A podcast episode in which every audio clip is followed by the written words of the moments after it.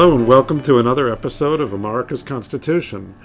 I'm Andy Lipka here with Professor and Witness Akhil Amar. Welcome, Akhil. Ah, what do you mean by witness, Andy? Well, of course, last week, uh, as we tape this, uh, Akhil testified at the uh, Supreme Court of the United States uh, Commission. Official name it is the Presidential Commission on the Supreme Court of the United States. S- sounds very impressive. yes. And uh, so we're going to review that testimony, and I think it'll be quite interesting to get this kind of insider's look at what it's like to testify before uh, such a prestigious commission, how one prepares, what was said, what went on during the meeting, post mortem, you know, and so forth, and what we can look at uh, in terms of the work of the commission going forward. So, uh, welcome, Akhil. Thanks, Andy. And um, this was, of course, a little bit unusual because it was by Zoom um, rather than in person. Um, as you know, I've uh, in years past testified in person before uh, the House and the Senate and, and, and other um, regulatory bodies. Um, so, but Zoom was a little different. And by the way, for um, listeners who are interested, the website akhilamar.com has records of all of uh, Professor Amar's past testimonies. We have videos were available and also transcripts. And speaking of videos and transcripts, um, there are videos and transcripts of this most recent one available, what, on the White House um, website or YouTube? Um, uh, yeah, it's the it's the White House website, whitehouse.gov. Um, and we'll uh, I'll post a link to it on in the show notes so you can watch the entire seven hours of testimony um, from July 20th. Uh, or if you want to get right to the highlights, you go to the two o'clock section where uh, where Professor Amar appeared. So uh, now your testimony here, you had uh, prepared remarks, um, written testimony. Yes. Um, and then you also had remarks that you delivered to the commission. Right, an oral statement I was invited to make. So uh, for the prepared remarks, I was directed to basically um, submit something between 7,000, I think, and 10,000 words. I think I submitted about half that, 4,000. I think mine was among the shortest, maybe the shortest um, written testimony, because I wanted just to cut to the chase. Um, and we'll, we'll, we'll be posting that um, on our show notes, and it's available from the whitehouse.gov website. Um, and then I was invited at 2 o'clock to make a five minute, no more than five minute um, opening statement. And I think I came in at a little bit under four. Um, and again, I was trying to be um, uh, very succinct. Well, I think one of the reasons that you were able to be so brief is that you have more detailed backup in the form of one of our earlier podcasts. Which I incorporated by reference and made specific mention of actually in my um, uh, opening remarks. So should we actually listen to those opening remarks? Can we can we um, can we uh, do that for our audience? Yes. So uh, here are the uh, the opening remarks that Professor Amar uh, gave to the commission. Four minutes. Professor Amar, you have the floor. Uh, distinguished co-chairs, distinguished commissioners, thank you. Five quick points. Here is my proposal. In the future, each Supreme Court appointee should do 18 years of active service, followed by a lifetime on the Supreme Court itself of relaxed service.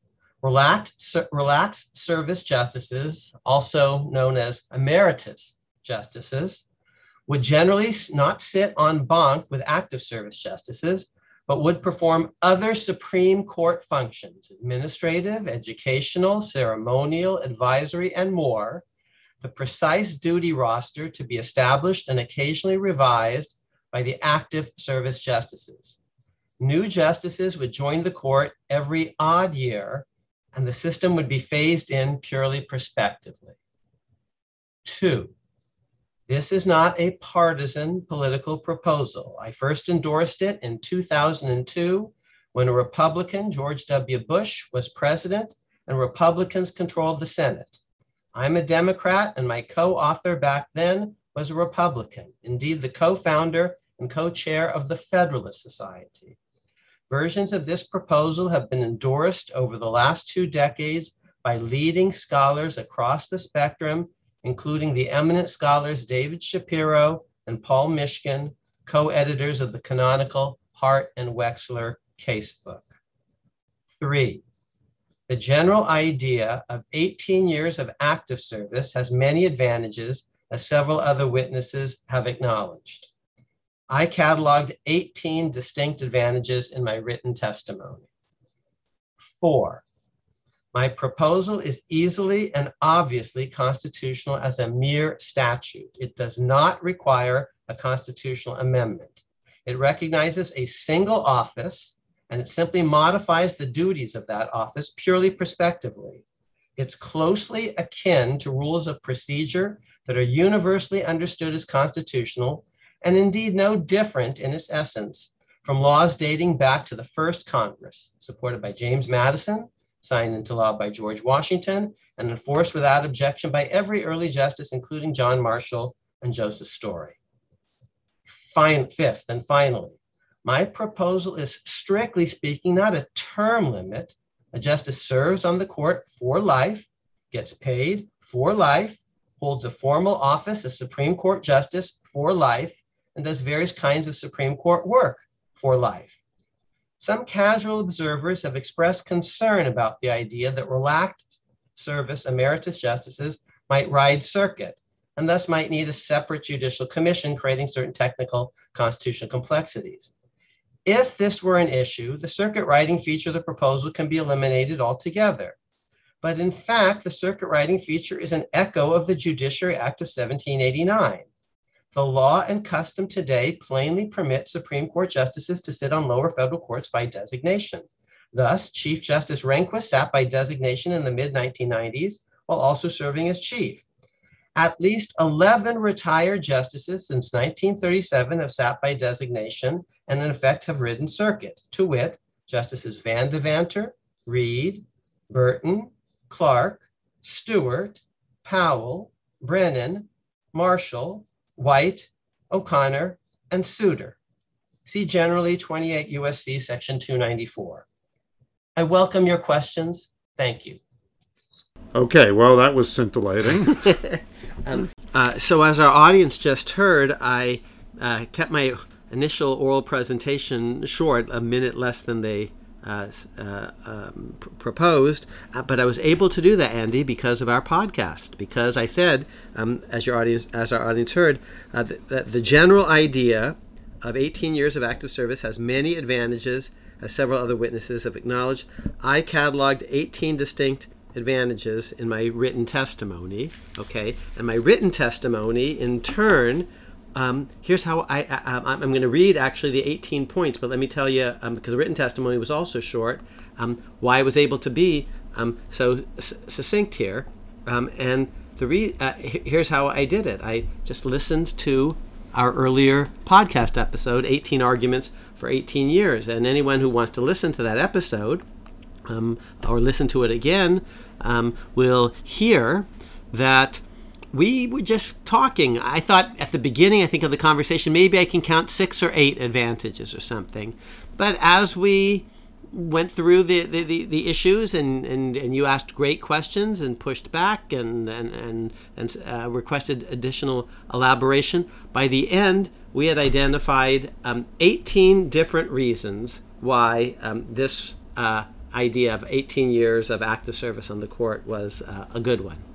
Um, so, um, and before you, you begin, I'll just let my our, our listeners know that's episode 16 from April 28th.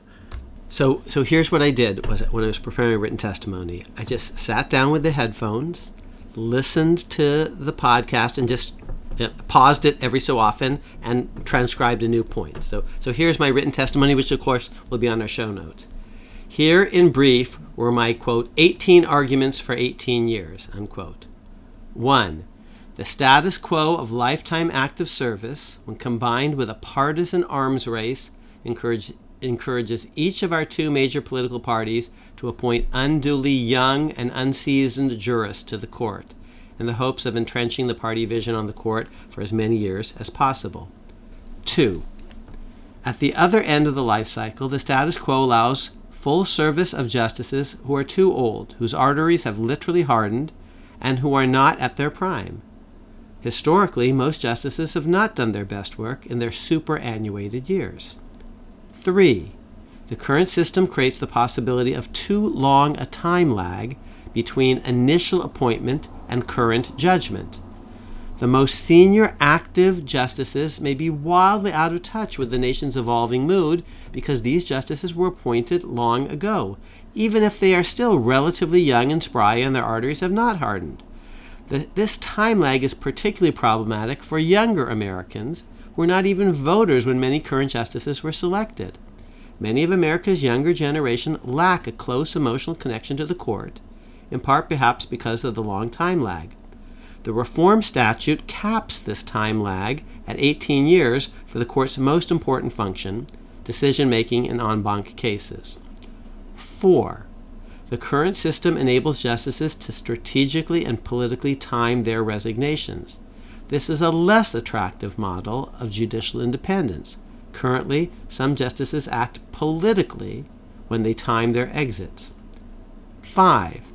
18 is a magic number enabling regular and steady replacement a la the Senate. The Senate's staggered replenishment system adds a new third every two years.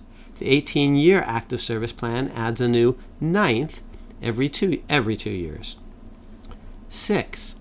18 is a magic number in a second and distinct way. Appointment power is regularized and smoothed out across presidencies and across quadrennial presidential elections. Each president can count on two appointments, and this smoothing makes replenishment less arbitrary, random, and capricious. 7. Relatedly, regular replenishment on the front bench makes it easier for voters to think about the court's future every presidential election without awkward and indeed ghoulish speculation about life expectancies and health prognoses of individual sitting justices. Like we engaged in our recent uh, episode. Call us ghouls. 8. Shortened terms of active service will reduce the stakes and the temperature of currently overheated court confirmation battles. 9. Shortened terms of active service will increase judicial humility. 10. Replenishment every odd year regularizes appointments within each presidential term, with half the active justices chosen pre midterm and half post midterm. The opening up of vacancies in odd years further reduces the political temperature of court confirmation battles by staging these battles in non election years. 11. An 18 year cap on active service brings the U.S. Supreme Court model into closer alignment with the most admirable state court, state Supreme Court systems, almost none of which features active service for life. The federal government can and should learn from the lessons of states, the proverbial laboratories of American democratic experimentation. 12. Ditto on the comparative international front. Almost no other modern democracy in the world has a lifetime model of active service for its apex court. America as a whole can learn from the experiences of the world's other notable democracies. 13. Unlike current reform pros- proposals to pack the court, the 18 year proposal is not partisan and is unlikely to spiral out of control when party control shifts in Washington, D.C. at some point in the future. 14. The 18 year proposal not only eliminates the occasional or regular reality of politically timed retirements, it eliminates the public perception of politics in judicial retirements, a perception that may wrongly exist when Justice X, in fact, retires nowadays for entirely personal reasons, but a perception that adds to current public cynicism about the court. And we also, by the way, Andy talked about that in mm-hmm. previous episode. We've talked about several of these issues in previous episodes. Um, 15. Unlike the 18 year plan, every active justice is slated to serve as Chief Justice in his, her last two years of active service. This too evens out power across presidents and eliminates the current lumpiness, giving some presidents, for purely accidental reasons, more power than others to pick the court's chief. 16. Rotation of the Chief Justiceship equalizes power within the court. Relatedly, associate justices will not have incentives to pander to the president in the hopes of one day being nominated, by a president, of course, to become Chief Justice. Even if associate justices never, in fact, pander, the mere public perception that sub justices might well be auditioning to be chief is undesirable. 17. Chief Justices will be those who clearly understand the court, having typically served on the active bench for the previous 16 years, and having received, one would expect, special training by their predecessor, Chief Justice. 18, and last, circuit duty of emeritus justices could help reconnect the Supreme Court with lawyers and judges in the hinterlands, a nice echo of the original vision of the court as implemented by the Judiciary Act of 1789. And just to repeat, Andy, um, these points I was able to just crisply summarize in my written testimony and allude to in my oral testimony because you and I did this earlier podcast in which your questions really helped crystallize and precipitate for me, you know, these points which I did not have formulated in my head before our conversation. And truth, I couldn't even remember all of them after our conversation, but it's there for the world forever. Our audience can, can go back and listen to that episode as well. And and if they don't want to, they just got the meat right now. Right. That's great. Um, now, of course, so thank you. Oh. because you know, because because this is because you ask me great questions and have good pushback. well, thank you. I mean, I think, frankly, uh, not to, to make this a, a love fest, but you know, how many? Oh, let's make it a love fest. how many distinguished professors of uh, of constitutional law would really, uh, you know, sit down with someone who is not even an attorney and take their questions seriously? So I think that uh, that speaks to to a certain uh, modesty or humility on your part. but, but you represent your fellow citizens, and th- so th- what I'm saying is, I, I actually am pretty pleased with how that uh, testimony went. Um, but you prepped me for it because, in the end, the testimony wasn't just for the commissioners, most of whom were experts, a lot of very impressive law professors, some of whom are my colleagues, some of whom are my uh, former students, uh, some of whom are um, uh, my, my role models um, in, in, in the profession. Yeah, they're the immediate audience of, of my testimony.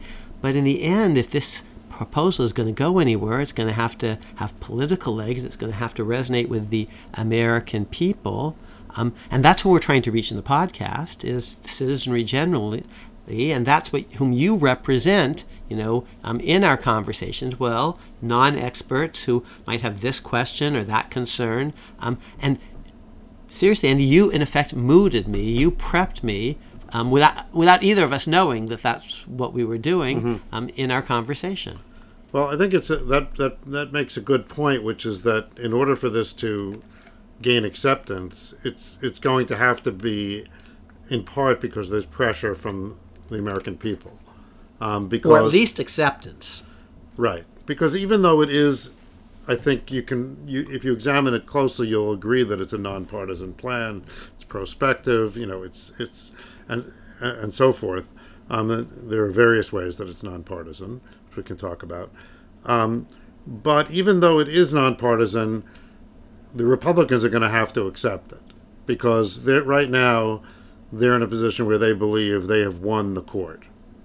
So, in order to get them to move off of a situation where they already feel that they've won the court, there's going to have to be pressure from the American people. And you made the point in our earlier conversation about 18 arguments for 18 years that once the system is up and running, if they win the presidency and, and they think they may very well in the Senate, they're going to want actually to buy into this system because it's not partisan. It comes up with a schedule, and every president, Republican or Democrat, going forward gets two appointments, and um, and that um, uh, and so you're, you're right. They've won the court, but only for now. And who knows? You know what can happen. You know, again now back to ghoulishness, but but bad things can can happen. Um, people might be forced off the court before they are expecting um, uh, uh, to be, or just you know the vicissitudes of, of life. Good things can happen, and people might want to go off the court to, to do something else in their in their lives. So it's true they're ahead right now,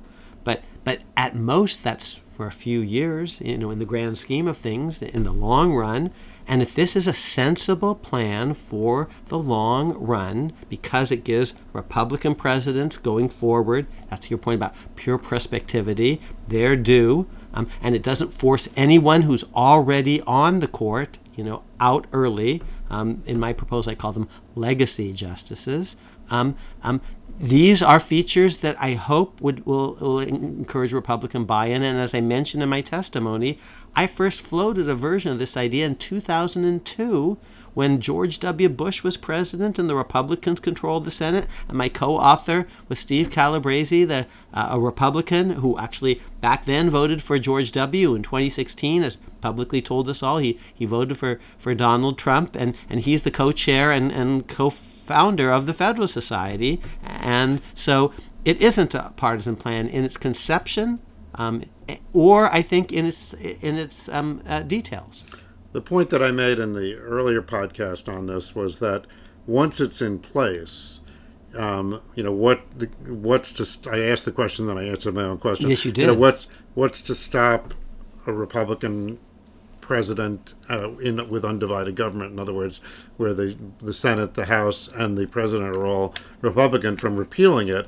And the answer that I unified answered myself, yeah. or unified government, was that well that they've they would by definition have the presidency at that point, which means they would have two seats coming to them. Yeah. So why would they want to you know, uh, you know, repeal a, a, situation like that, which is about to give them two seats. Whereas if you had some uh, court packing plan that was basically j- just kind of um, a, a binging for now, adding six justices uh, on Biden's watch, well, here's what would happen when you have a President Nikki Haley or Donald Trump or whatever um, in 2025 you know, if the Democrats add six Biden justices and the Republicans win, and if they win the presidency, they're likely to win the Senate for reasons we've talked about before in the Electoral College because they're winning swing states like like Florida and, and North Carolina and Wisconsin and, and, and Pennsylvania and Michigan or some you know um, subset thereof, Arizona, Georgia.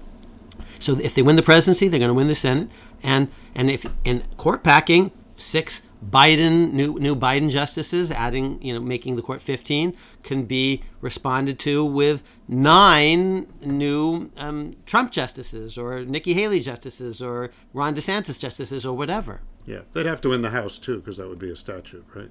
And they are they have advantages as we've talked about in, in previous episodes given the geographic um, uh, nature of districting and the clustering of democrats. And the fact that we just had a census ah, also. also exactly so. Mm-hmm.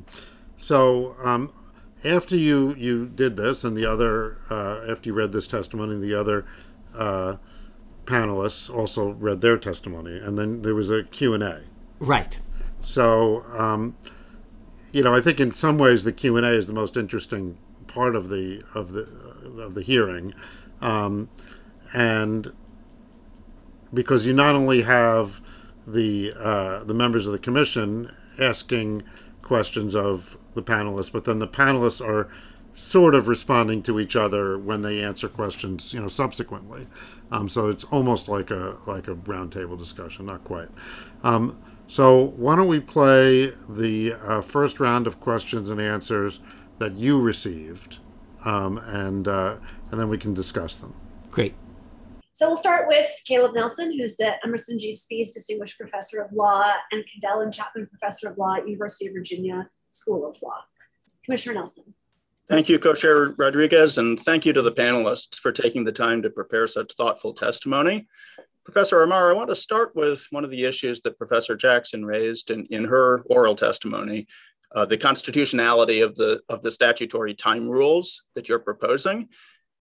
Just to make sure that we're on the same page, I want to start just with a threshold question about the office that judges who serve on the Supreme Court hold. You referred to the office of Supreme Court Justice, and the good behavior clause of Article 3 does arguably refer separately to the judges of the Supreme Court and the judges of lower federal courts. And the Appointments Clause of Article 2 specifically addresses the appointment of what it calls, quote, judges of the Supreme Court, close quote. Do you agree that Supreme Court justices need to be separately appointed to the Supreme Court in particular so that the office that they shall hold during good behavior is that of being a judge on the Supreme Court? Or could Congress establish a genuine term limit system, not just your time rules, but, but a system under which an appointee is a judge of the Supreme Court only for a set number of years and then becomes a judge on a lower federal court for the rest of the lifetime appointment? You're muted, Professor Amar. I'm sorry. Thank you, thank you, Commissioner.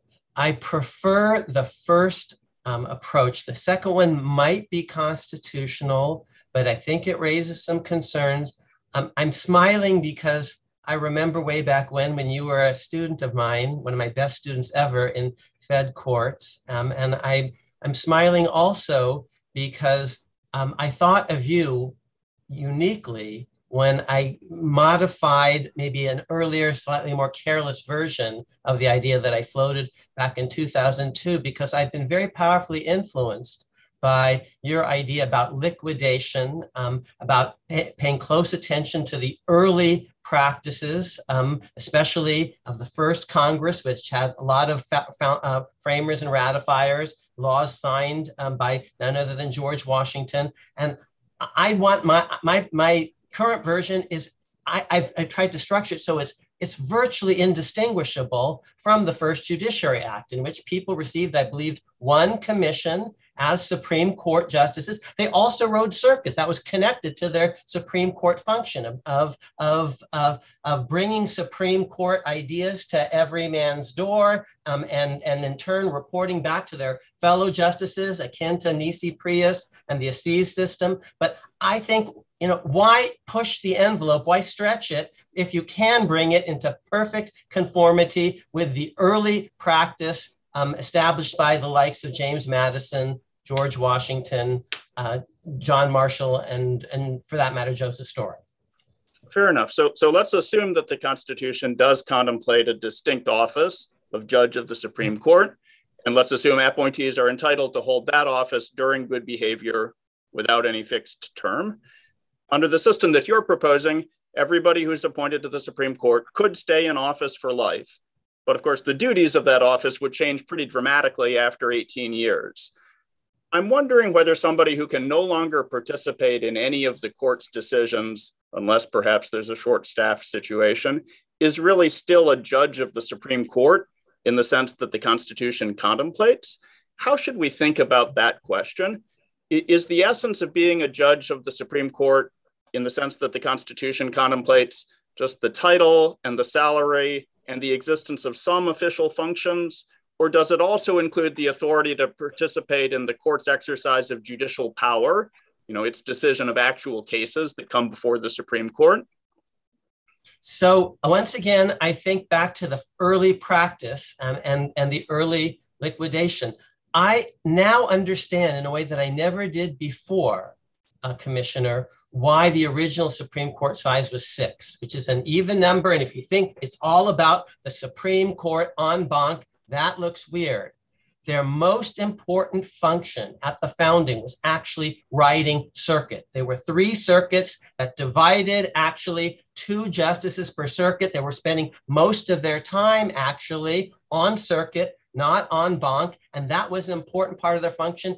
England lost, um, Britain lost the um, loyalty of America because actually the center wasn't paying attention to the periphery. So having justices on your central court out there, you know, in circuit is a huge Supreme Court function, central court function.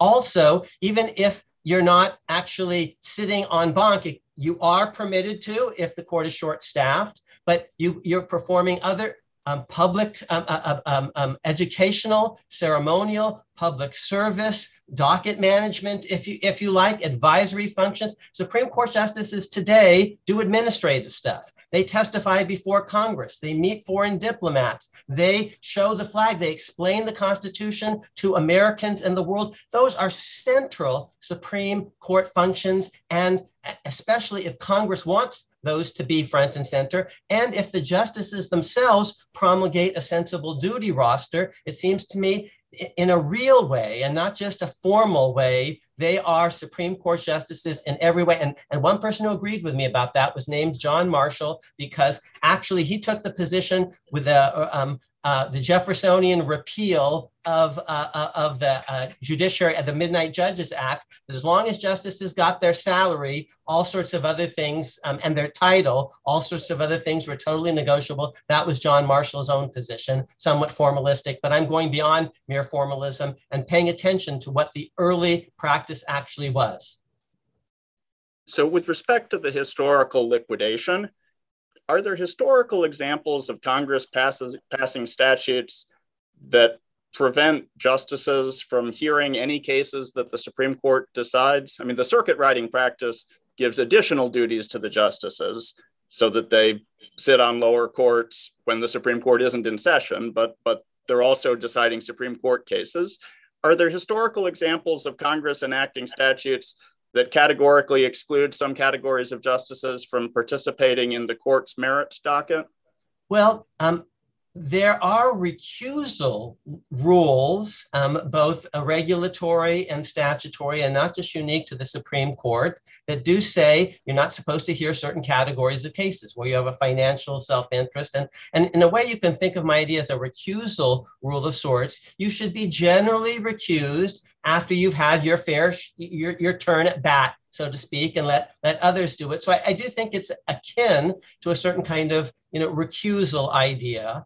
Um, to, so, to the extent congress does have the flexibility to do that could congress establish other criteria for stripping justices of the authority to, to participate in the court's merits docket besides just length of service? I mean what are the constitutional limits on congress's ability to do this sort of thing in your view well, um, I, I, I, take the, the, word proper very seriously in the necessary and proper clause. And I think when we're thinking about propriety, we can look at practices of um, uh, other democratic c- countries, as my colleagues have identified. That's not the only test, but let's look at those things. Let's look at the states and how they've done it. And so here are things that to me make it proper. It's it's not gerrymandered. It's it's it's not um, uh, pegged to someone's party. It's, it's not treating um, any justice different than any other justice, possibly on the basis of, of congressional displeasure with a past justice's ruling or a justice's uh, predicted ruling. So there's a generality to it, a prospectivity to it, a nonpartisan feature to it. It's about future presidents, whether Democrat and Republican, in, in their appointment practices. So I think in all of those ways, it's it, it passes a Wechslerian um, neutral principles um, idea, it seems to me. Um, and I do think we see versions of, of this sort of thing in um, uh, state Supreme Courts, as uh, my colleagues have mentioned, and in courts around the world. So, Professor Amar, you're you're a distinguished scholar, and your judgment certainly carries a lot of weight with me, with me, and uh, with others. Of course, there are also some distinguished scholars, including people who support term limits as a policy matter, who at least have constitutional doubts about such a statute or think it would be definitely unconstitutional. Should Congress worry that a statute adopting your proposal would lead to destabilizing disputes about whether the Supreme Court is properly constituted? I can imagine pretty messy disagreements about which justices should sit on a case that involves the constitutionality of such a statute or that involves whether the one portion of the statute is separable from the portion establishing new appointments. Um, and no matter how the court answers those questions, I can imagine some citizens and public officials who have the opposite view might think that all subsequent decisions issued by the court are, are tainted because the court isn't properly constituted. Should we worry about that? Yes, um, but under the under the rule of necessity, I think justices have always been allowed to rule on issues, even if they may relate to um, the jurisdiction of, of, the court and all the rest. That's a, a general principle um, um of, of, of, law. Um, honestly, many of the objections that have been raised have been raised to earlier versions of the proposal that are different than the one that I'm offering today. That's much more tailored. So if Congress is serious about this, you know, I welcome the opportunity to testify with with an individual, uh, another scholar or set of scholars, and they can identify the specific concerns that they have. Because I don't think actually the current version you know, is uh, as vulnerable to a, a, constitutional criticism as some various other incarnations, in fact, have been. But yes, we should try to do this in a way that maximizes legitimacy. Remember also, I'm trying to invite the existing active justices to be participants in this um, uh, uh, uh proposal by giving them um, an important regulatory voice in identifying what they think are proper functions for um, uh, relaxed service emeritus justices. And, and, and it's very important, I think, to get their buy-in into, into the regime. That, that's, that's one of the newer features of, of the proposal that I put forth today, which to repeat, is not the same as earlier versions that have been floated, the Cramton Carrington proposal and others. Thank you. Okay, so fascinating to listen to the to the Q and A. Um, there's a couple of terms that you use there that are might uh, deserve some clarification for our audience. Um, for example, uh, liquidation was referred to. Um, what exactly uh, does that? What is liquidation? Um, yeah, so it's it's not about um, what happens um, uh, when you go to your favorite uh, uh, pub or bar, you know, at, at 11 p.m. and and and uh, start imbibing or something. Um, it's a f- term that is used in the Federalist Number 37 by James Madison. Um, and maybe we can put a link um, up to that um, on, in the show notes, in which he said, Listen, the Constitution has some generalities to it. It's going to be made more concrete and specific by um, early practices that will basically um, concrete. You know, it's weird. Li- liquid you think of as clear, concrete we think of as very sort of thick and muddy, but uh, um, concretizing, um, we might say, Madison said liquidating, basically fixing um, like with formalin or something like that. You're, you're a physician, so you, you've had all sorts of experience with fixing things in formalin. Um, basically, um, something that's a little bit ambiguous, kind of the, uh, the text, locking it in place. That's the Federalist 37. So that's um, one reference.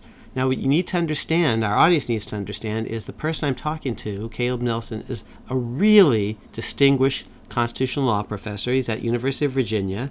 He was one of my students, one of my best and favorite students. He's uh, on the conservative side in that he clerked for, for Clarence Thomas, one of Thomas's favorite law clerks.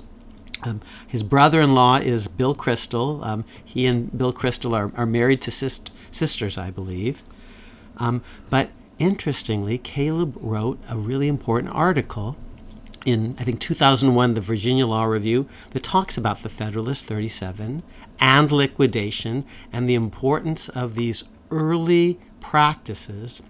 In particular, the, the first Judiciary Act, for example, stuff that George Washington agreed to, that, that James Madison voted for, and now no longer write, writing as, as Publius, the Federalist 37, but now in the first Congress, the, the importance of those early constitutional decisions um, implementing and interpreting arguably ambiguous constitutional texts. That's liquidation, and it's particularly powerful when it comes right on the heels of um, the adoption of a constitution and with the support of people who were prominent framers and ratifiers of that document. So that's what liquidation is all about. And I'm telling Caleb, listen, my idea that it's re- that that circuit riding is actually an important part of supreme uh, being on the central court. Um, I'm not getting that from my head. I'm getting that from the early practice. And and and they had one commission. Each justice had one commission as a Supreme Court associate justice, and part of that was sitting in the center with colleagues, but part of that was riding circuit um, telling uh, folks in the hinterlands what the Supreme Court thought about this issue or that one, hearing from them, and then reporting it back to the center. That's what an early justice spent 10 of the 12 months of every year doing. Two months in D.C., 10 months, in effect, riding circuit. That's a really important function of a central court. And Caleb, that's your idea. That's liquidation. By the way, that's how you persuade people. You actually listen to them, you try to actually connect your ideas to them. If you're really lucky, you actually persuade them. This was, in a way, their idea. It's something that they pre-existingly believed. Aristotle talks about this, and you know, about persuasion in part is drawing out something in the other person that's already part of the other person, but you have to see that other person and hear that other person. Happily, you know, for me, I was just lucky. I actually know Caleb Nelson, really respect his work, and that's one of his bigger ideas. And I'm saying, hey, bro, this is actually a version of your idea. Um, and uh, and and some people saying, oh well, you're, you're, proposing different commissions, one for Supreme Court, one for lower court. No, that's not what they did at the founding. That you got one commission, and part of your job was to ride circuit. Well, if in the old days every year you sit in D.C. for two months and ride circuit for ten, why can't Congress today say actually the first 18 years you sit in D.C. and after that you, you ride circuit. It's just a slight rejiggering of, of the timing, but fundamentally um, a, a, a, concept of uh, justices on the Supreme Court doing more than just en banc stuff. And if you think the en banc stuff is the most important thing, it's really weird that there are six justices because there's not necessarily then a tiebreaker um, um, if, if, it's, if it's all about en banc. And what I realized in my recent book, which you helped me with a lot, is I finally figured out, which I didn't understand before, why it was six. Now, there's a lot of talk about court size, court packing, for example. You know, nine wasn't fixed. The original Constitution had six. Why six? Because it doesn't make sense if, if it's all about en banc. Six does make sense because there were three circuits and they wanted two justices per circuit. It was all about circuits. That was the more important function at the founding. And you and I were talking offline yesterday. I hadn't remembered until a couple of days ago. The great David Currie saw that first and, and said has a sentence uh, uh, about that. But here's what my new book um, um, does it say? Here's why circuit riding is so important. Because Britain loses America because the imperial center isn't listening to the hinterlands, not sending people out, you know, to every man's door and explaining to people where they live, what the basic idea of the central government is, what they're trying to do, and listening to questions and concerns and taking them back to the center. That's why Britain loses America.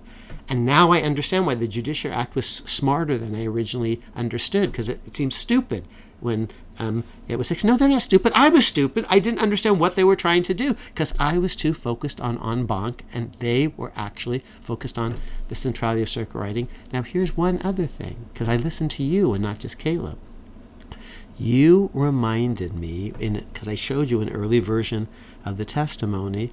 Oh, but that isn't an essential feature. You could get rid of that and still you know keep your big idea you could get rid of any particular feature of um, post active service um, emeritus status. Your big idea is just um, you're um, active for 18 years you have a different set of of duties thereafter. They could involve circuit ride but they don't have to. It could be lots of things. The big idea is you don't generally serve on the front bench and you do other stuff that's genuinely court related. So that's really the liquidated idea that you're talking about, which is, you know, although it took the form of circuit riding, the real idea is that the duties of a Supreme Court justice are manifold. Yes. That, that it isn't only about en banc. Right.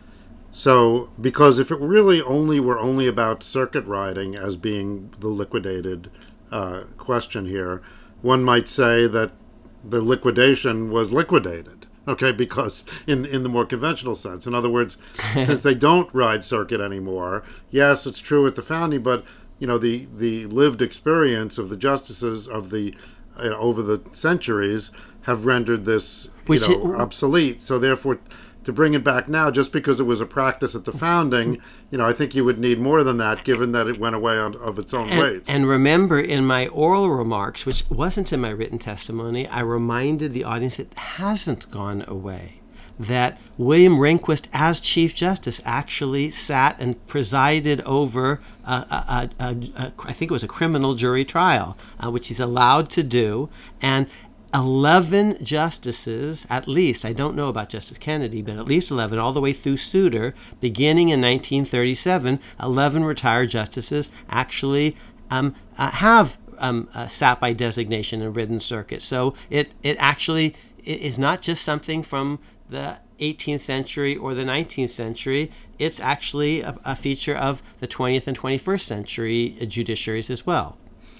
You know, this question is a little bit off the subject, I think, but this this question of liquidation is an interesting one when you talk about the legitimacy of the Constitution, because people, you know, ratify the Constitution and they have the ability to amend it.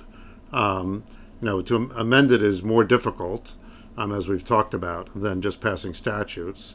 And these liquidations took the form of statutes, not amendments. And sometimes the liquidations take the form of judicial decisions resolving questions. This is partly um, uh, what you see when people in confirmation hearings are asked, Do you accept um, uh, Roe v. Wade or Brown v. Board or Griswold v. Connecticut or New York Times v. Sullivan as settled law? Mm-hmm. Um, settled law, um, uh, settlement and liquidation are related concepts two points, and then I know you also asked me about Wechsler. Um, one is um, both ideas can be about judicial glosses, that's another word we sometimes, um, or non judicial. It can be statutes or congressional um, practices or uh, judicial decisions. It can be early liquidation gloss settlement, uh, very close to the, the founding itself, um, as in the Judicial Act of 1789, or more recent stuff, uh, Brown versus Board of Education and New York Times versus Sullivan. I told you the um, William Rehnquist um, actually, in effect, rode circuit in a certain way, um, and, and, and other retired justices. So it can be early or late. Um, if you're an originalist, the early stuff counts for an awful lot. Um, if you're a living constitutionalist, maybe the more recent stuff counts for, for, for more. It could be judicial or um, statutory or regulatory. Now, you also asked me about. Yes, you mentioned the, the, the question of Wechslerian uh, neutral principles. That's a reference to Herbert Wechsler, who was an eminent scholar um, and government servant um, associated with the Columbia Law School. He, along with his colleague um, Henry Hart at Harvard, were the co authors of the casebook um, that's been cited more by the Supreme Court than any other. It's called the Hart and Wechsler Casebook. In my oral remarks, I mentioned that early versions of this 18 year idea had been endorsed by dozens of scholars. Um, and I mentioned two in particular, I singled out. David Shapiro and Paul Mishkin. Why did I single them out? Because they were editors of this Hart and Wechsler casebook that's been cited again by the Supreme Court more than any other casebook two of the commissioners of the 35 or 36 commissioners are current editors of the Hart and Wechsler casebook. Jack Goldsmith, who's uh, my former student, um, and Dick Fallon. They're both professors at Harvard Law School, both graduates of Yale Law School, but professors of Harvard Law School. So, look, I'm actually, in effect, trying to to persuade them. I'm again trying to figure out where where is my audience, where what do they think about, what does Caleb Nelson think about. Um, so, um, but Hart and Wechsler is the gold standard for lawyers and judges, um, and uh, um, uh, and one of uh, Herbert Wechsler's biggest ideas was this idea of neutral principles. Um, it's one of the five. Mo- he wrote an article about this. It's one of the five most cited um, law review articles of all time, um, and it's about how law shouldn't be partisan. Basically, it's a, an, an effort to elaborate this deep idea, this metaphor of the rule of law not of men. What does it mean to basically um, um, be, the law be neutral as opposed to, well, there's one law for Andy and there's a different law for Akhil? Um, and, he, and he tries to elaborate all sorts of things that that might mean treating. Of course, that happens to be true.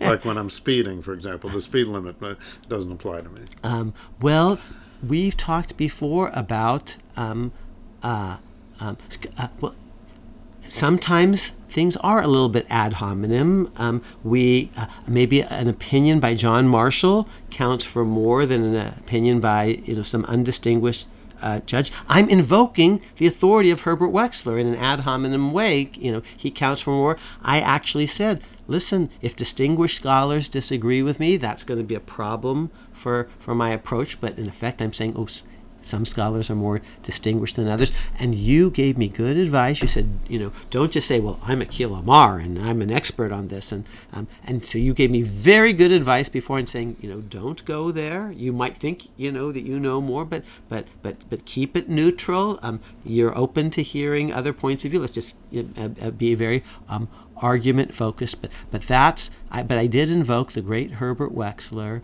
for this idea that law shouldn't be partisan. It shouldn't be just special rules for President Biden that won't apply to the next president who might be, for example, a Republican. Let me tell our audience one more thing, because um, uh, two more things.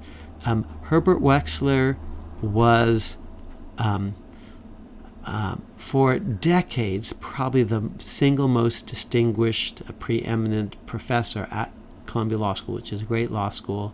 Um, he helped a young uh, student, law student at um, Columbia, um, helped launch her career. Her name was Ruth Bader Ginsburg, and, and, and Wechsler saw her talent and, and, and promoted her.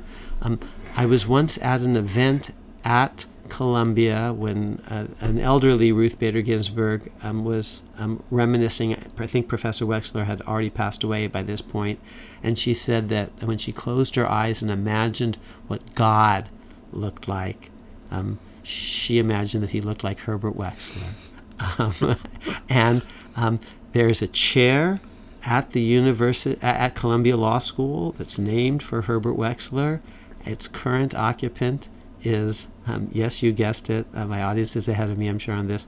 Um, Philip Bobbitt, uh, who on this podcast is affectionately known, of course, as yes, Sir Philip. Sir Philip. Even though actually we Americans don't have to call him Sir, we're maybe not even supposed to call him Sir, but but uh, we'll but, do it anyway. It's too much fun. And and, and, he, and he came on our podcast. We, we we only have the best people on our podcast. Yes, only sirs and madams or dames, or whatever it is. Dom, I don't know. Um, sirs with love. Yes. So um, there were other things that were discussed here. Um, for example, there was a question of uh, whether or not it's destabilizing if people think that a constitutional constitutional amendment might be required rather than a statute in order to make these changes. Um, so these are sort of like it does it raise a question of legitimacy, and is that and a later commissioner, actually, Andy, asked me about that. One of the co chairs, Bob Bauer. So maybe actually we could play that exchange. Yes. So I'm going to come back to you, Professor Amar, since I'm on this question, and I'm going to ask you if you could uh, to come back because I wasn't sure that you and Commissioner Nelson quite connected on this point. If I understood Commissioner Nelson's question, it was if we have any constitutional doubt here, and certainly in the public debate, the intensity of that doubt will be let's put this way, that doubt will be intensely expressed in the partisan give and take over the wisdom of particular proposal.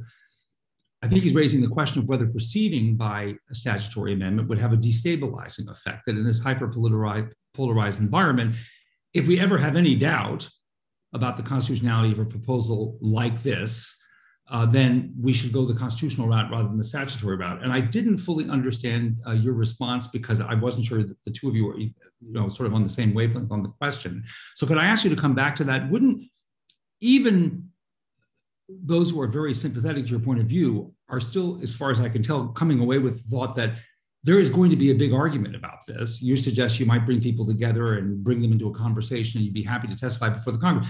But there's going to be resistance on the merits of the argument on the part of those who don't agree with you. Is that not game set match for how we want to make a change like this? That we'd want to do it in a constitutionally accepted fashion if there's any doubt about the statutory route? It's it's very relevant, but it's not game set and match because their arguments would have to be actually, at the very least, extremely plausible, maybe even you know extremely good. And I've got to be honest, I haven't heard anything yet. I've heard objections to multiple commissions but you don't need that at all. And we didn't have that actually with the first Judiciary Act. Okay, we've already decided that. I hear objections to, oh, um, you know, sitting by designation. 11 justices have done that since 1937, and that includes um, uh, retired justices, and that includes also, uh, not, not, that doesn't include Chief Justice Rehnquist um, uh, sitting in the mid 1990s. Uh, he actually got reversed by the Fourth Circuit, I believe, when he, when he sat as a, as a trial judge in, in that capacity. Um, um, my colleague, uh, Professor Jackson, says she's worried. Oh, she, she, concedes. Okay, you got the title for life. Okay, you you got um, um, the, um, uh, the, the the payment for life. Oh, but your power is going to be less after 18 years. Yes, that's true also if you double the size of the Supreme Court for good government reasons, because you add a whole bunch of new circuits. Um, um, and no one thinks that that's unconstitutional. So there's not actually a vested constitutional interest in you know the amount of power that you currently have. And John Marshall says all of that when he says you can take away actually for these midnight judges that were lower court um, uh, judges, you can take away their jurisdiction. You got to pay them, and they're justice, they're judges for life. But there's not a vested right to a certain amount of power when you um, even without any um, uh, um, uh, a proposal of my sort, when you appoint new justices, the old swing no longer is the new swing um, with, with a new composition, and that old person loses power to some extent. That's not actually, you know, a valid constitutional objection. So yes, if if on a careful analysis by uh, respected scholars of this version, there are lots of folks who say I still have a serious constitutional objection, you should take that into account because I'm trying to suggest that this will actually lower the stakes of a, con- a confirmation hearing because it's not for 30 years, it's only for 18. I'm trying to suggest, you know, we could get bipartisan buy in. If we don't get that, because if people think this is actually a constitutionally problematic idea, that is relevant. It's not game, set, and match that one person or even three people, even three people that I really respect, have doubts um, I, I want to hear specifically what those are because I don't think, truthfully, there is yet one on the table. I'll tell you what the, the, the most serious concern that hasn't been raised that I do think exists, which is um, I'm suggesting, and you don't have to have this in the proposal, you could get rid of this too, just like you could get rid of circuit riding, a, a slightly different way of thinking about the Chief Justice as, in effect, the senior um, um, uh, associate justice. Now, in fact, that's true when the chief justice dies or resigns. Um, we actually treat the, typically the senior um, associate justice as the acting chief. Um, that I, I, think that, that actually has some advantages, but I could imagine someone raising the question about that. Oh, you were appointed to be associate, now you're chief. I think that's all built in to the nature of the office when you were appointed to it. But but it is relevant if people aren't persuaded, thoughtful people. It's not game, set, and match unless you, you know, in your independent judgment and, and your co chair and, and the other commissioners actually think those constitutional objections are well taken. Okay, so you were asked by Bob Bauer to sort of re engage with this question of legitimacy, that if people uh, have constitutional objections, to the notion that this uh, reform can take place as a statute rather than a constitutional amendment. And notwithstanding those objections, uh, a statute is passed, that then the court will lose legitimacy and there'll be challenges to its uh, to who should sit on a particular case and so forth. And actually, this reminds me of some of the presidential succession discussions we had um, you know that if this, these things are not clarified, I know some people think that it's not constitutional for the Speaker of the House to succeed. What happens if the Speaker of the House succeeds? Then that'll be challenged. Um, so there's there's some analogy there, um, but I think that uh, listening to your answer, I think what you, in part, well, what I might paraphrase is paraphrase it as saying, well, it can't just be that someone just objects. It has to be an objection that is well founded, that has uh, echo, that scholars echo repeatedly, um, and so forth. Um, so, I guess what I would ask you is, what are those the objections that are out there right now um, that that require answering? As I mentioned, most of them are to an earlier version of the proposal, in which someone would be technically a justice on the Supreme Court for 18 years, and after that would be formally term limited from uh, being uh, a justice and uh, would get, would in effect, then be a lower court judge as such uh, for uh, life and um, and that does raise some issues about multiple appointments and multiple commissions. Not commissions like the Biden commission, but just the piece of paper that one um, gets as a government officer.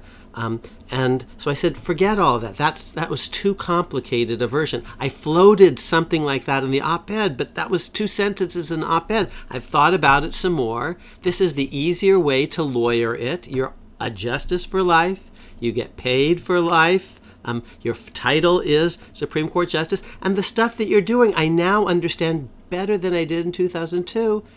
We can come up with a duty roster stuff that's genuinely connected to being a Supreme Court justice, because Supreme Court justices do more than sit on bunk. They they pick cases. They uh, um, uh, testify before Congress. They perform administrative functions. They they eh, help um, explain what the court does um, to to eighth graders and to and to foreign jurists. They they do a lot of things that are genuinely connected to being Supreme Court justices. And, and here's the buy-in we're going to get.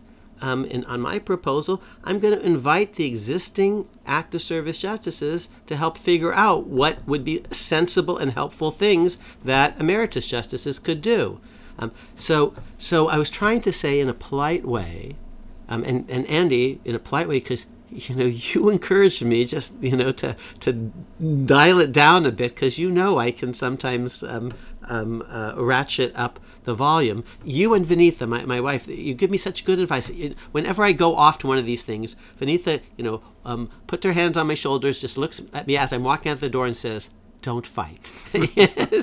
so and and so you know, but but I was trying to say in a gentle way, gentle because again you, you, wisely advised me on this. I actually haven't heard any good arguments yet. The only uh, against this proposal, the only arguments I've heard are against a different proposal, um, and some of those actually even aren't truthfully. I don't think in the end persuasive to me, um, and I'm not sure that anyone has said I you know, jo, um, uh, Joe Joe Schmo, you know, Josephine Schmo. I personally do believe that this is in fact unconstitutional, and I want to put my own scholarly uh, reputation on the line. It's just well, some people say, and one might think, and and that's not very good because I am putting my name on the line and saying, you know, I, I think I'm a f- credible person, and it's not just that I think this is constitutional, I think this is easy and obvious. That's what I said. And if someone disagrees, that you know, bring it on. Let's, let's we'll be very polite, but let's let's have let's hash out the discussion. Um, and and people who have said that have not backed it up, in my view, with careful analysis, and and they have mainly been reacting, I think, to earlier versions. Because when you just say term limits for justices, yeah, that sounds wrong because justice is served for life. Um, and, and they're being, and this is a phrase um, that Antonin Scalia used in a famous case a long time ago, faked out by the label, because it really isn't technically term limits for justices, which was one of the um, five points I made at the very beginning of uh, my oral remarks, because I think people are being faked out by the label. You and I are Lincoln fans. Um, uh, oh, I, I, I, um, and in my written testimony, I actually cite to a piece that I wrote. It's called "The Five-Legged Dog," because Lincoln once says, "If you call a tail a leg," he asked the audience, "If you call a tail a leg, how many legs does a dog have?" And and the answer is four, because calling it a leg doesn't make it so. You could call it term limits, but it really isn't term limits. You're on the court for life, and and that was casual and and and and mistaken on my part to maybe even call it term limits as such. And and people be just being are just some of them being faked out by the label. Yeah, I, as just as a as a listener, as a citizen listening to the testimony, I, I was getting frankly annoyed by this phraseology of, yeah, some people say people have constitutional objections. I may have some constitutional objections, without enumerating them. So, you know, what good is that? I mean, uh, now the the closest that I heard, other than what you talked about with the multiple commissions, was when I guess it was Professor Jackson uh, talked about the notion of power, that somehow you would be uh, decreasing the power of uh, justice. Now, of course. And, and you, heard, if, you heard me in that earlier round saying yeah, that can't be the test. Right. I mean, and even if arguably you were, uh, which I don't think you, you which, it, it, as you say, but even so, it's prospective. So what? Yeah, people are buying into this in advance when they agree to um, uh, take the job under uh, these um, uh, rules, and the justices themselves are promulgating the rules for emeritus service. You're you know, if someone's on the faculty for life, but in the second half you shift into administration or something like that, it's just a, a, a different um, a set of duties. One more thing that I didn't say, um, but that our, our, audience can hear now for the first time.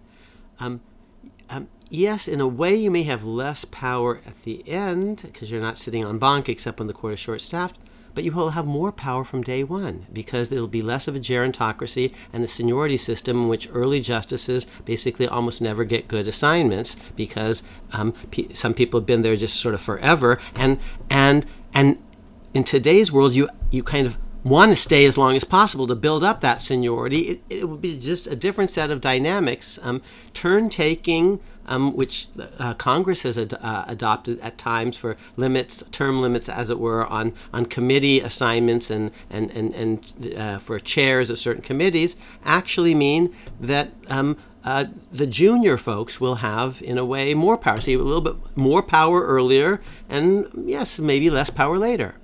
Well, and also you have the, you'll have the opportunity to be chief justice at ah, some point. Good point. See, Annie, look, you're giving me points that I should have made and didn't quite. Um, and the and the Chief Justice thing, which if our listeners go back to the earlier podcast, kind of emerged, you know, fairly late in our conversation. Those are some of the most interesting parts of, of my new version. They weren't even in my earlier version.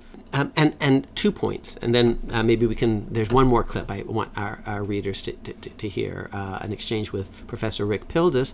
One is I myself volunteered that I thought that was the biggest objection. No one else said that, okay, because they haven't thought about my new idea. I only, you know, uploaded it um, uh, um, a few uh, days before their testimony, okay. So I volunteered that I thought that was probably the best possible objection is you're appointed as associate and yet you become chief and those are two distinct offices i don't think there's a problem but I owe a duty of candor. If I'm a witness before a governmental body, you know, this is not about my ego or anyone else's, you know, and so so I I owed the commissioners and the country um, uh, my best view of, of what, what I think is the, the strongest objection. And it wasn't close to what anyone else was, was saying. It's about the Chief Justice position. So and that's what a good lawyer does before the court. That's how you have credibility. This is what our friend Neil Katyal is going to talk about when we when we have him, you know, on our, on our next podcast. Is how um, Solicitor General, and he's been acting Solicitor General of the United States, has um, credibility with the court, but you'll lose it if you're if you're not honest with them about what the, the weakness of your argument is, the strong case on the other side. You don't hide that from the decision maker. Um, and you heard me say it's up to you, the commissioners. You're the decision makers. I'm going to give you all of the information I have, my best advice. So I volunteered that, and that's best practice for all the lawyers out there. Don't hide the problem with your argument. Identify. That's what scholars do as well. I try to do that in my in my writing. Um, so um, so that's one point. And the other point is, um, in a previous episode um, of our podcast, you and I were talking. You at one point said, "Well, lower court." justices have life tenure, but maybe they're auditioning for the Supreme Court. They want to be Supreme Court justices, and so they might sort of pander to the president uh, so they could get a future nomination. And I think I quoted your fellow New Jerseyan, Bruce Springsteen, when I said, "Poor men want to be rich, rich men want to be king." You know, um, associate justices want to be chief justices, um, and that can create a pathology. And even if it doesn't happen, people might think it's happening. Oh, And my proposal solves that problem because you're no longer auditioning or being perceived as auditioning for the chief position. And, and I wasn't making that up because William Rehnquist moves from being an associate to Chief Justice, and Harlan Fiske Stone did the same thing. And Charles Evans Hughes was once an associate, and he comes back to the court as chief. And and Noah Feldman actually in his books and Jim Simon in his actually talk about how there was a certain competition among justices in the 1950s, associates who did want to be chief. I, I wasn't making that stuff up. I wasn't hallucinating, but um, uh, in our earlier uh, podcast, just in conversation, I said, "Oh, wait a minute." Um, I've just solved, you know, an, an interesting uh, problem when I just say by seniority, the the mo- the senior most associate becomes chief. Well, there's another actually interesting aspect to it. You know, Professor Jackson um, mentioned she's concerned that justices might leave early because they might have a lucrative job or they're worried about their employment afterwards. But if they leave early, now they would be foregoing the opportunity to be Chief Justice, which actually, if you're worried about your employment afterwards, having been Chief Justice is yet another uh, credential. And that, Andy, that's such a cool point, and I'm embarrassed because I didn't think of it. But um, wow. So, anyway, I, I, I really was impressed with the discussion, but um, but less impressed with the objections. So, do you think that when they were that really what they meant was not that there are serious objections, but that there were spurious injection, uh, objections, uh, you know, sort of frivolous objections that kind of like what we saw with the impeachment. I don't, that, I, I, don't think anyone was was acting remotely in bad faith. As I said, I think. no, were, no, I'm not saying that they were acting in bad yeah. faith, but one of the issues here is can you get it passed? Yeah. And you know, in the impeachment, we saw people, con- you know, senators saying, well, you know, I'm not going to vote on the merits. I'm going to vote on the fact that the president, you know, it's not, not legitimate to impeach them now, which, as I think we established, was a very weak um, argument. Uh, so the same thing could happen here. It could. And that may be part of what they're saying that you know, people will object to it on constitutional grounds, even though there is no real good it, objection. It, it could, and that's grounds. why I welcomed. You know, in the end, that the commission at most can make recommendations. Um, it, it can't legislate. So if this is going to have legs and go anywhere, we're going to have more hearings and more deliberation on this. Lots of op eds let the games begin.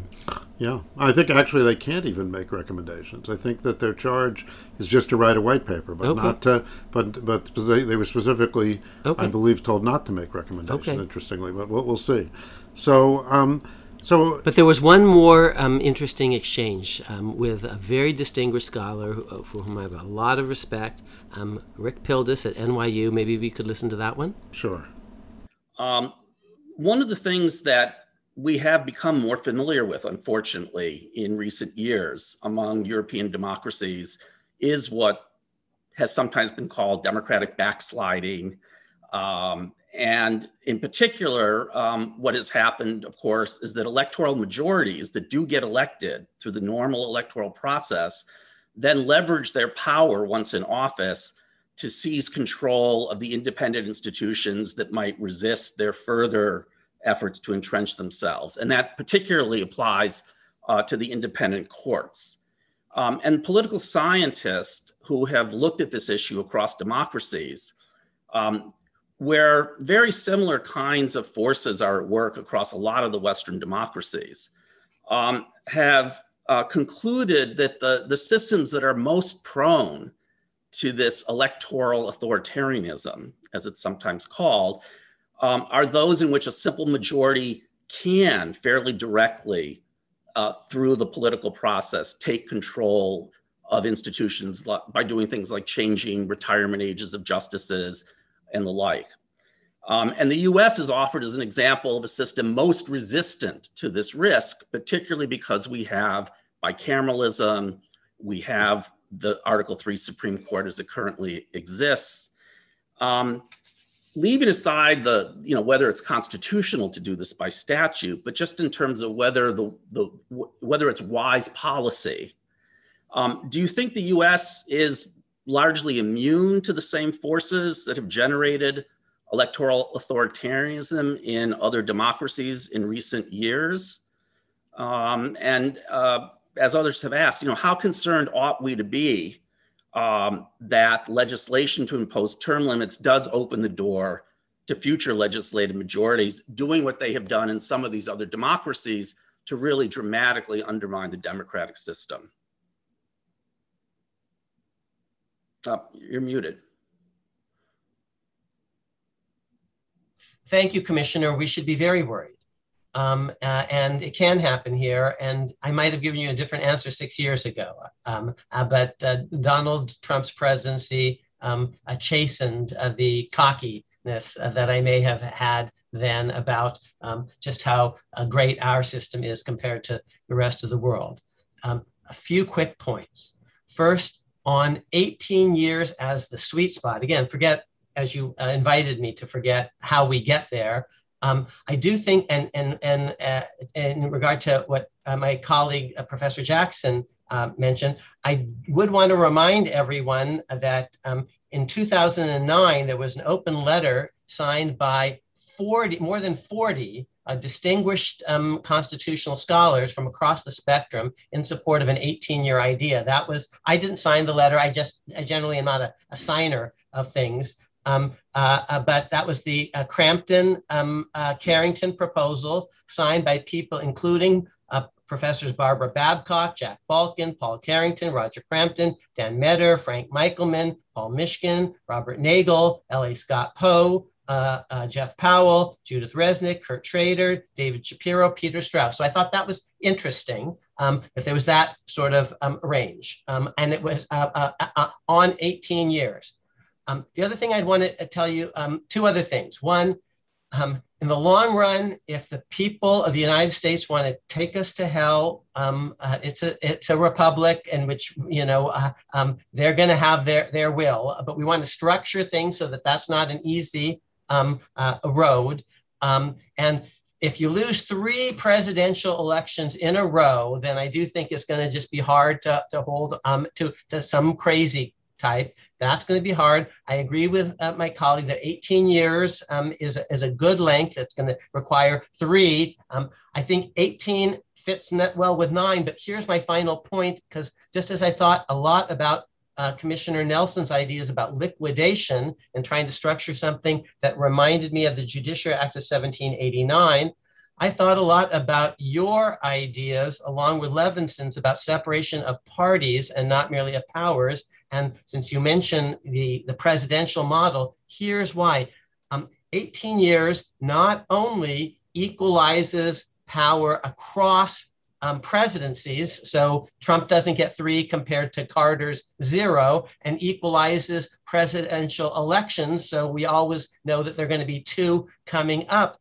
My specific idea in to have these um, confirmations in years one and three was um, twofold. It equalizes things within a presidential administration, one pre midterm, one post midterm. And you know that that may change the partisan nature of things because presidents often lose seats in the Senate after the first two years. So you might have one unified party um, uh, uh, appointee and one um, uh, uh a bipartisan um, um, divided government nominee if you have it in years one and three. And so I, I thought a little bit about that and, and equalizing that because there are pathologies and, and, and possibilities and promises with each kind of configuration. And the second thing that it does, it not only equalizes power within um, a, a, presidency um, between pre-midterm and post-midterm, which relates to partisan um, control and divided government, but it also picked, I thought, the least um,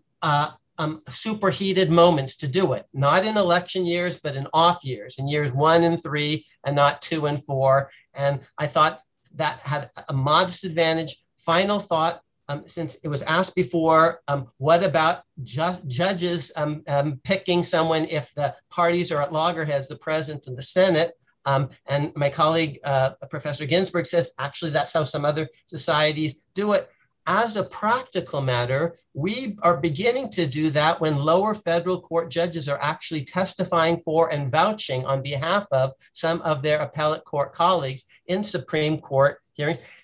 At best, that makes it less superheated because you're actually getting distinguished jurists who have impressed other jurists before they even sort of get to the, the final round of, of, of consideration. And if you add to that having these hearings being held in years one and three rather than two and four, and it's only for 18 years rather than for 35. Those are ways of trying to reduce the temperature, reducing the possibility that toxic politics will destroy the judiciary. But in a democracy, it's always a long term risk, of course.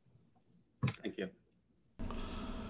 Okay, so uh, so you were asked by Rick Pildes um, a question, and when, when I look listened to the question, it seemed to me that he was saying, correct me if I'm wrong, that if you pass a statute uh, about 18 year terms, you know, we've discussed the fact it's not really term limits, but anyway, um, just by having this precedent of Congress passing these statutes, he's saying that you may be opening an authoritarian door, in a sense, where Congress, you know, then passes legislation in the future to try to uh, make it so that judges that they don't like have to retire, you know, or something like that.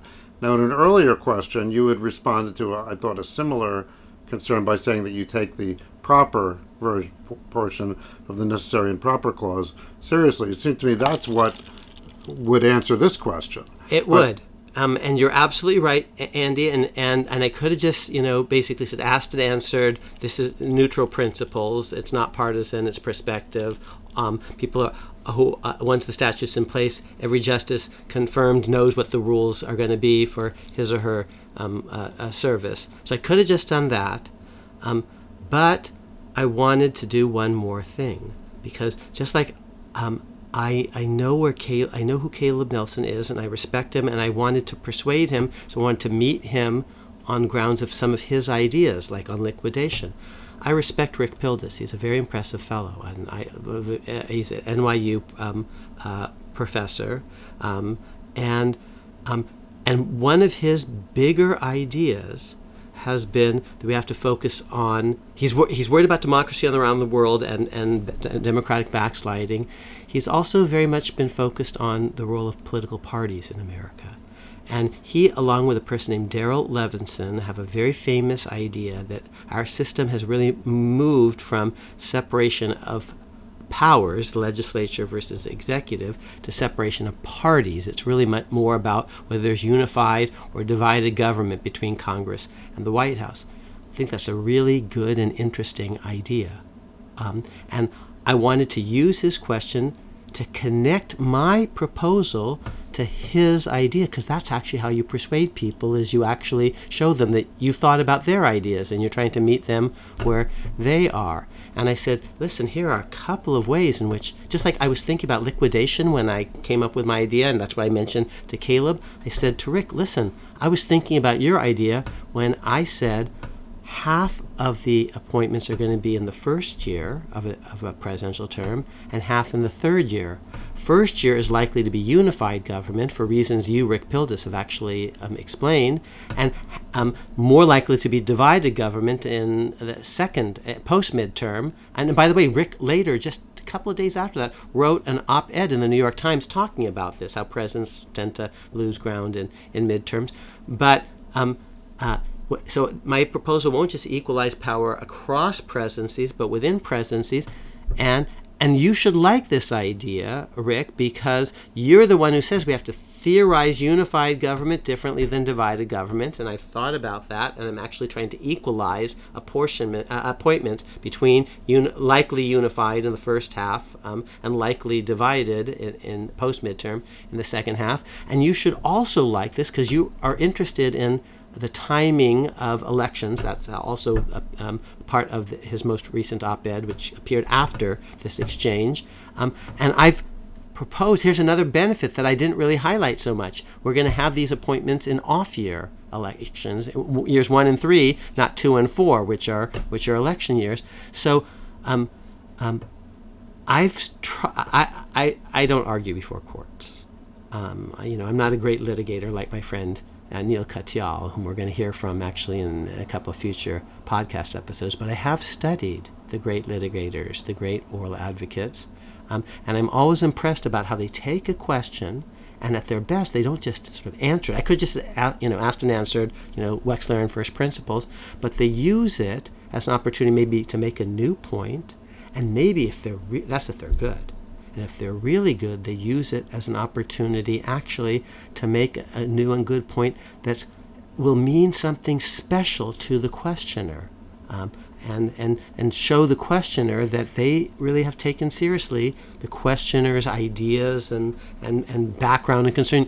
Um, in previous episodes, I've tried to say this, and I thought about the biographies of the, the existing justices. We still have a, you know, a couple biographies left to do of, of Kavanaugh and um, and Amy Coney Barrett, which I, I, uh, we will get to. Um, but I've tried to study the really great oral advocates, um, and um, one of them is my my protege, my friend, my adopted kid brother Neil Katyal, and he's going to be actually um, he's agreed to to do uh, a couple of podcast episodes with us. So we're actually, I think, with your permission, going to put off the Kavanaugh and Amy Coney Barrett stuff so we can have a couple of um, episodes with um, the great oral advocate Neil Katyal. Well, I look forward to that. Just I've been looking forward to it for a long time. So, um, okay, so look on the website for the various show notes that we've discussed, uh, as well as, uh, as I said, Professor Amar's other testimonies, which are also up on the website. And next week, uh, into the Solicitor General's office.